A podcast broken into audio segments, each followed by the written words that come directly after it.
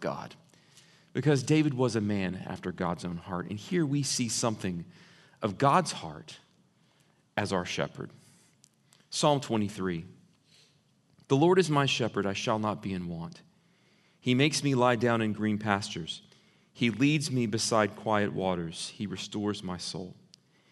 He guides me in paths of righteousness for his name's sake. Even though I walk through the valley of the shadow of death, I will fear no evil, for you are with me. Your rod and your staff, they comfort me. You prepare a table before me in the presence of my enemies. You anoint my head with oil. My cup overflows. Surely goodness and love will follow me all the days of my life, and I will dwell in the house of the Lord forever. Let's pray. Heavenly Father, this is your word. And just having read your word, we have benefited from hearing it because in your word is power. Father, be with me as I lift up your word, as I, as I look deeply into what your word tells us about you. And may your word pierce our hearts. And may we leave this place having been changed by it. For it's in Christ's name we pray. Amen. Some years ago, there was a story that circulated in the media about a young man who, uh, a security guard at a Los Angeles bus terminal, saw this young man. He's about five feet, uh, skinny, weighed about 87 pounds. And he was wandering around the bus station. And the security guard thought he looked a little out of place. And so he came alongside him. He, he asked him what his story was. And that story, once it was discovered, circulated through the news and became nationwide news. This boy, this teen from Dallas, Georgia, related the story that shocked the officer and shocked the world. Since eighth grade, the boy had been kept at home in a tiny room by his stepfather, fed meager amounts of food so that he was emaciated. And by the time that he was 18, his father decided, his stepfather decided, well, it was time for him to be a man, quote unquote. So he gave him $200 some bus fare, and a list of homeless shelters he could find once he got to Los Angeles. And he sent him to Los Angeles on a bus, tired of this stepson being a dependent. It's a sad story. It's a concerning story. I wish it were the only time we ever heard of such stories in our world, but it seems like these kind of stories circulate all the time. Stories of neglect, stories of pain, stories of even family members, even stepfathers and stepmothers wounding their stepchildren, stories of fathers, mothers, sons, and daughters who turn against one another, stories of brokenness. Not only in families, but if you turn the news on last week, or you watch it at all, we're deeply divided. And such division can bring us pain. When difficulty comes to us, life stories of pain and neglect can affect our faith. There are times in our lives when we're going through difficult situations that we begin to get a wrong perception of who God is. And we may begin to think of Him like that stepfather. We may begin to ascribe to him things that are not true of him because our emotions are so powerful. Surely we've been forgotten. Surely we've been neglected. Surely I've done something to cause him to push me away, and he won't be coming after me. And we silently wonder whether God is going to let us face the hardships of life alone, like that young boy did. And we can begin to believe that God grows weary of our dependence upon Him. And these feelings come out in, unbiblical phrases like God helps those who help themselves. But that's not the gospel at all. And such well worn phrases couldn't be further from the truth. The truth is that God wants us to completely depend upon Him. And that's what David's hinting at here in, in Psalm 23. The sheep don't go on their own recourse. Sheep are animals that need to be led. I'm not going to say sheep are dumb. A lot of people say that. They are dumb. We can be dumb, but they're trusting and they need to be led. They need the dependence upon the shepherd, they need the dependence upon the good shepherd. And David reminds us of that in Psalm 23 when he says in verse 1 The Lord is my shepherd, I shall not be in want.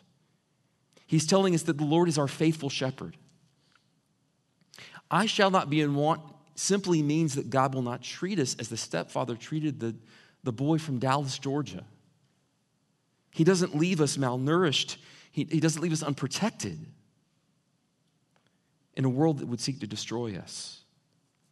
Instead, I shall not be in want means that God will be faithful to us.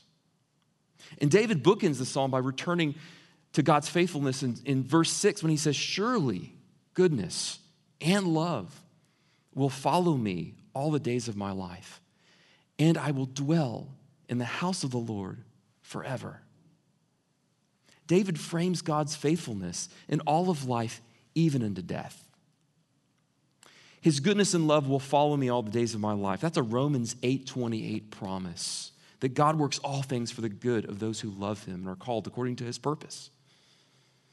And I will dwell in the house of the Lord forever is a Romans 8 38, 39 promise that goes like this For I am convinced I'm convinced that neither death nor life, neither angels nor demons, neither the present nor the future, nor any powers, neither height nor depth, nor anything else in all creation will be able to separate us from the love of God that is in Christ Jesus our Lord.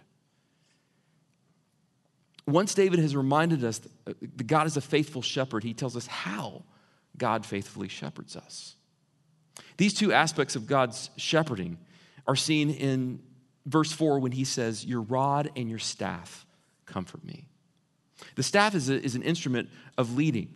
It's when those sheep begin to go the wrong way and it has the hook on the end, so he can pull them back from a precipice or from somewhere that they don't mean to go, so he can guide and tend them well. The rod is for defense, for when the wild animals come to attack. So we are, we are to to sense that safety and that protection in how he tends us and how he defends us. So, first, he faithfully tends us. How do we see that here? How does he faithfully tend us? Well, three things here. He leads us to rest, he leads us to redemption, and he leads us to righteousness. Where am I getting that? Well, first, he leads us to rest. Go back to the image of the abusive stepfather, locking his stepchild away in a room, barely enough food to live, barely enough water to survive. And let the thought here that the Lord makes us lie down in green pastures contrast against that. Verse 2 says, He makes us to lie down in green pastures, and that is a, that is a statement of rest. He doesn't make us lie down in the desert. He doesn't make us lie down in the dirt. He makes us lie down in green pastures because not only is He calling us to rest, He's calling us to nourishment and to be fed.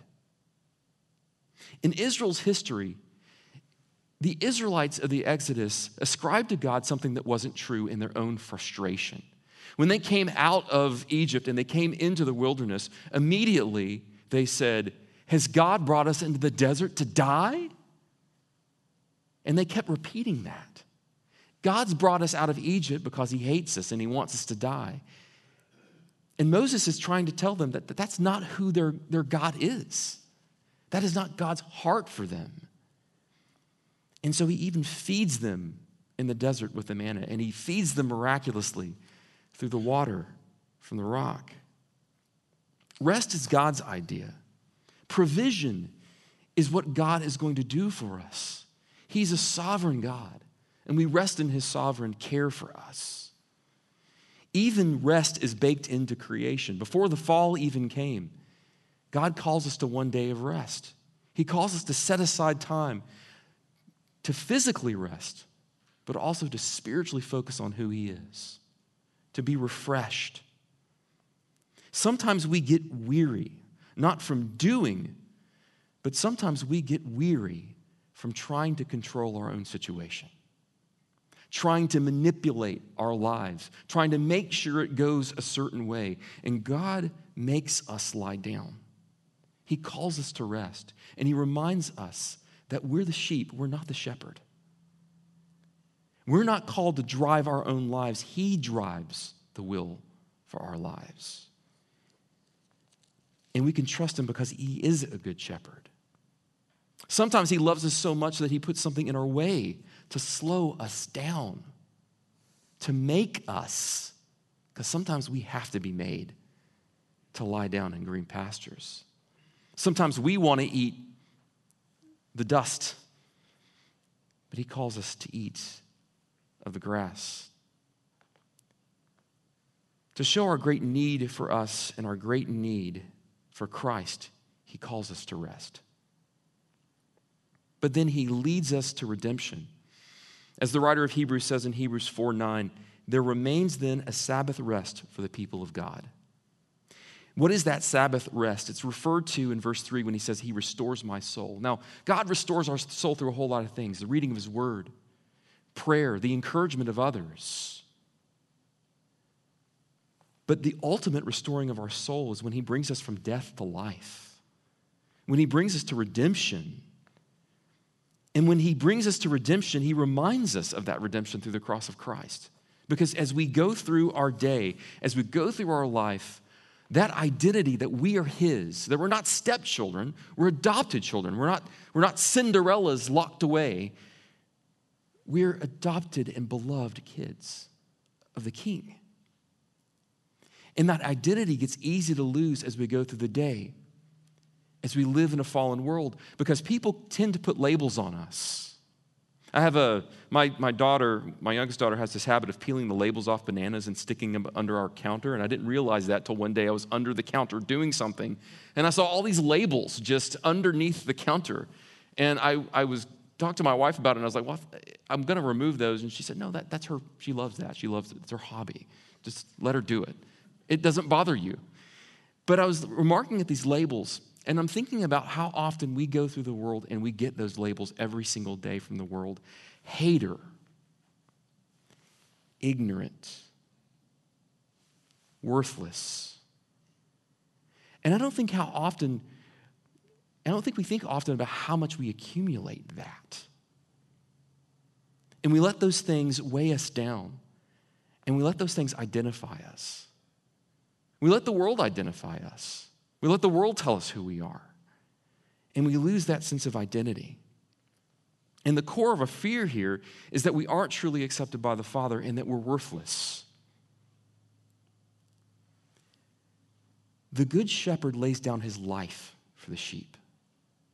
The cross is a testimony to the fact that He gives us worth by the blood of Christ on the cross. He seeks to restore our souls through that. He brings us back to the cross time and again, to our redemption again and again, to remind us that, that whatever identity we're trying to strive in, whatever identity that the world wants to stick labels, us, labels on us, for, those things aren't true of us. Who we are is we are His. And we are made worthy by His blood. Even on the days we feel like the stupidest person in the room, or we couldn't have goofed up whatever it was any worse than we goofed that thing up. God reminds us that he died for that his son died for us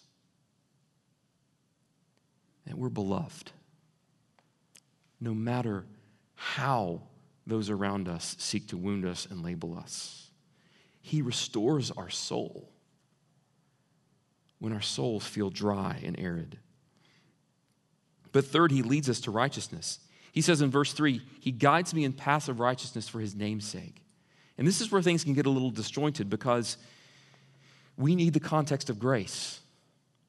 He guides us in path of righteousness so I can remain in his fold. That's not what it says.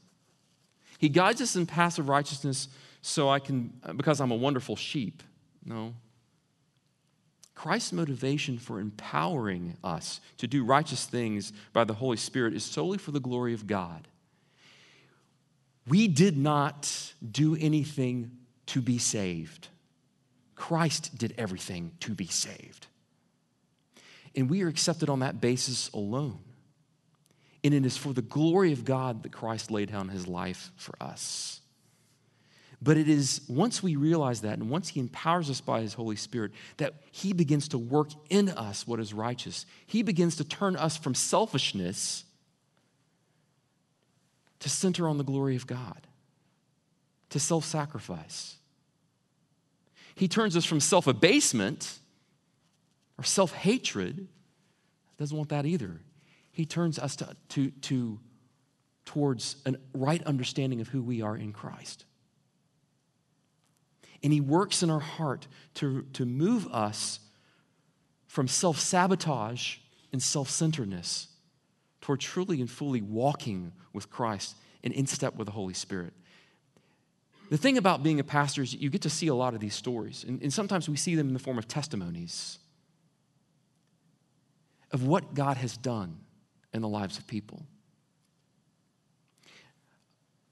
I've seen addicts become believers in Christ and walk away from addiction. I've seen very self centered, narcissistic people be broken by their own narcissism and turn to Christ and submit themselves to Him. I've seen broken marriages healed. The work of the Spirit in us cannot be minimized.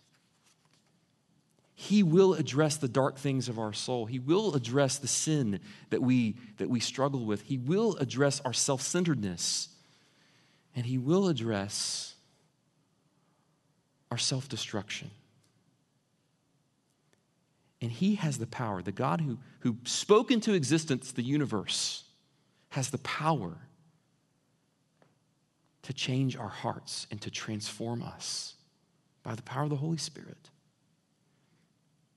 That is the power of the faithful shepherd who leads us to, who leads redeemed hearts to respond righteously to another's unrighteousness, to do what sounds crazy to the world, to turn the other cheek, to forgive. As Christ leads us into rest and brings us to redemption, he begins to transform our hearts. And these things, these ways that we live differently than the world, magnify and glorify God. It points to a different reality. But at times, being his sheep brings with it a list of enemies, which brings us to the second way that our good shepherd is faithful. He faithfully defends us. We get that from verses four through five. Now, return to the news story one more time of the young man who's been sent away by his stepfather. He gives him $200 and a list of homeless shelters. And in his weakened condition, he tells him to go fend for himself. But he's walking around a bus terminal in LA, of all places, where he's susceptible to being beaten, to have that $200 taken away. He doesn't have the strength to fight. And yet the security guard comes along and takes him under his wing and cares for him. Our own weaknesses leave us open and vulnerable. But David reflects on his time as a shepherd and he realizes that God would do no less for his sheep than David would do for his own. Let me say that again. God would do no less for his sheep than David would do for his own. And realizing that gives David a sense of comfort and security that God will defend him. In verse 4, David comes to the conclusion that, that God is his defender. He doesn't need to fear evil, and he lists three different types of evil in this passage. First, he defends us from the fear of the enemy. In verse 5, he writes, You prepare a table before me in the presence of my enemies.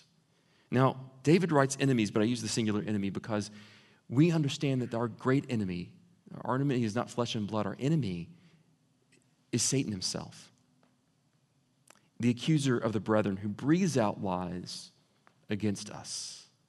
breathes out lies about God, making us believe God's love is a conditional thing. He's the one that, that though God testifies otherwise, whispers lies like, You've gone astray, and God's going to leave you there. He's not coming back.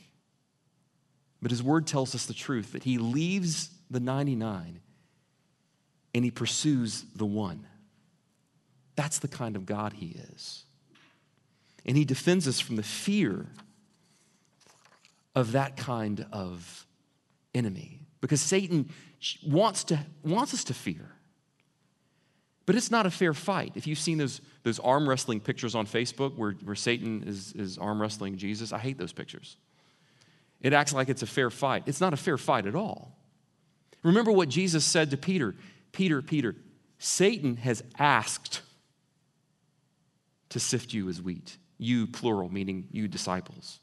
But when you, you singular, Peter, have returned, gather together the brothers. Jesus isn't wringing his hands going, you know, I think Satan may have a plan here, and, and you, you need to watch out, Peter. Uh, I don't know what he's going to do. No, Peter, Peter knows what, what Jesus, that Jesus is all powerful, that, that, that Satan has to even ask to sift him as wheat. Scripture tells us that our God is stronger. Our king is stronger. And we need not fear an enemy. And we must devour this truth. We must devour this truth. We must feast on this in the presence of our enemies. That he prepares a table of truth, and we must feast on that truth no matter what the world wants to make us believe and what at times we feel. Truth speaks louder than that. The enemy can never have you if you belong to Christ. You're held in his hands and he will fulfill his promises. But he doesn't just defend us from the fear of the enemy, he defends us from the fear of dark situations. Look at verse 4 again. Even though I walk through the valley of the shadow of death, I'm sure if, if you're reading that psalm, that that is a phrase that your heart gravitates towards. Why? Because we've all walked, we've all walked through dark situations. You may be going through one now. I know our country is. I know our nation is. And we're feel, feeling the fear, and we're feeling hopeless, and we're feeling depressed. But there are individual situations that we walk through. And we, we begin to start thinking through these things, and, and those lies from, the, from Satan begin to come to us. And we begin to doubt, and we say, Well, if God is real, uh, uh, shouldn't I, uh, should I have to really walk through pain and suffering? I mean, if He's real, Shouldn't I have to, shouldn't I not walk through this? Shouldn't He provide a way for me out of the pain and the suffering? And I understand that reasoning. It's powerful, but it is a powerful lie. God doesn't promise that we won't face difficult things. 2020 was a difficult year. 2021 is, is not started great, let's be honest. God didn't promise that we wouldn't have trouble in this world. He says it over and over from, from Genesis to Revelation you're going to have tribulation in this world. But take heart, I've overcome the world. He says you're going to be persecuted, but I will be with you. His promise is that He won't leave us. And it's hinted at here in the psalm I will fear no evil, for you are with me. You're with me. And there are times when we let our fear color our perceptions of God's goodness because of the activity in our lives, the things that are going wrong.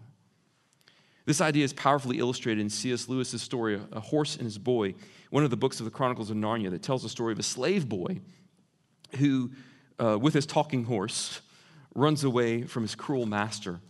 And through a series of difficult, uh, difficulties and misfortunes, he finds himself on a dark road, pitch black, and he notices that something has moved up beside him, and he feels it in the darkness, and he begins to have a conversation with this thing.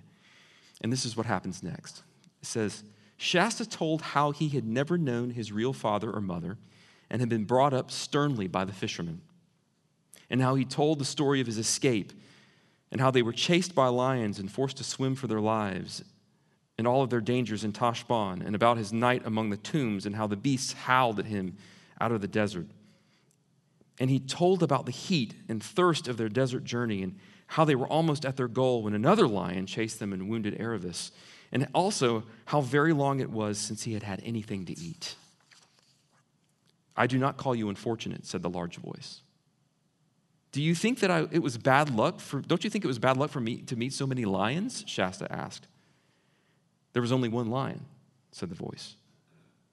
What on earth do you mean? I, I've told you that there were at least two the first night, and there was only one lion. But he was swift of foot. How do you know? I was the lion. I was the lion who forced you to join with Aravis. I was the cat who comforted you among the houses of the dead. I was the lion who drove the jackals while you slept. I was the lion that gave the horses the new strength of fear for the last mile so that you should reach King Lune in time. And I was the lion who you do not remember, who pushed the boat in which you lay near death so that it came to a shore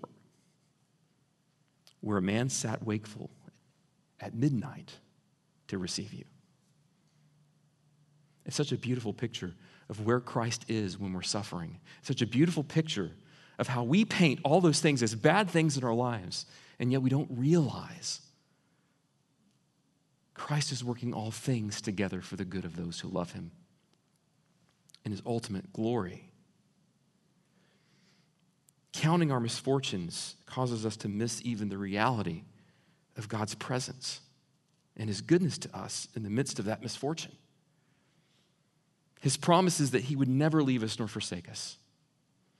And knowing he is with us gives us the courage to walk ahead, even though the way might take us through something very, very difficult.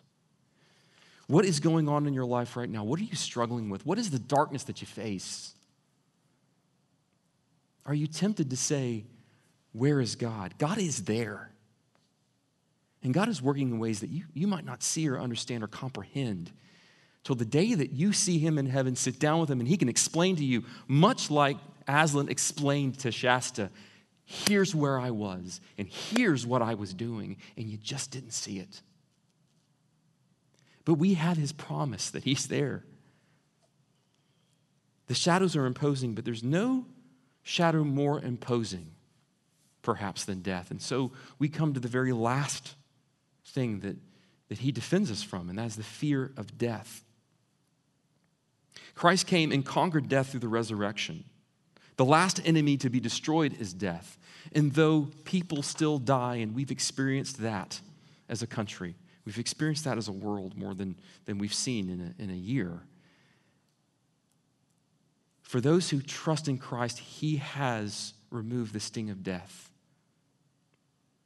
so that we would dwell in the house of the Lord forever. And we need not fear when that day comes. Says, You anoint my head with oil, and my cup overflows. It's an expression of joy. David's joy isn't dependent on his situation, and it isn't dependent on whether he lives or dies. It's dependent upon knowing God and being His. That's Paul's joy as he suffers in prison, whether he should stay and help the church or go to his greater joy of being with the Lord. And for those of us who know Christ, death need not be something we fear. For Christ will be with us even then. And the Good Shepherd will lead, us down the, that valley of the shadow. And this psalm testifies to Christ, that, that chief shepherd. He is faithful. He will continue to, to tend us and defend us in life and in death. There's an old catechism of the church that sums up what we're talking about today beautifully, better than I ever could. And I want to read that as we close today. The question is this What is your only comfort in life and in death? And the answer is beautiful that I belong body and soul in life and in death, not to myself, but to my faithful Savior, Jesus Christ, who at the cost of his own blood has fully paid for all of my sins and has completely freed me from the dominion of the devil, that he protects me so well that without the will of my Father in heaven, not a hair can fall from my head. Indeed, that everything must fit his purpose for my salvation. Therefore, by his Holy Spirit, he also assures me of eternal life and makes me wholeheartedly willing and ready from now on to live for him. Let us continue on in that faith as we follow the lead of our good shepherd, the one who tends us faithfully and the one who defends us faithfully. Let's pray. Heavenly Father, we live in uncertain times. We live in an uncertain world. And I don't know all the situations in this room. I don't, I don't know all the, the, the lies that, that our hearts entertain or that the, the hearts in this room entertain, but I do know your truth. And I know who you are. And I know who I am. And I know the temptation is to believe that we're alone and that we're neglected and we're abandoned, but your word speaks such a deeper truth. You are with us. You are with us in the valley of the shadow. You are with us on the mountain. You will tend us faithfully, Lord, and you will defend us faithfully, Lord. Help us in our moments of doubt. Cling to what you have told us in Scripture. And not only what you have said, but what you have done by sending Christ as a sacrifice for us so that he can secure our eternity and we may be assured that we may dwell in the house of the Lord forever. Nourish our hearts and restore our souls as we sing praise to you this morning in Jesus' name. Amen.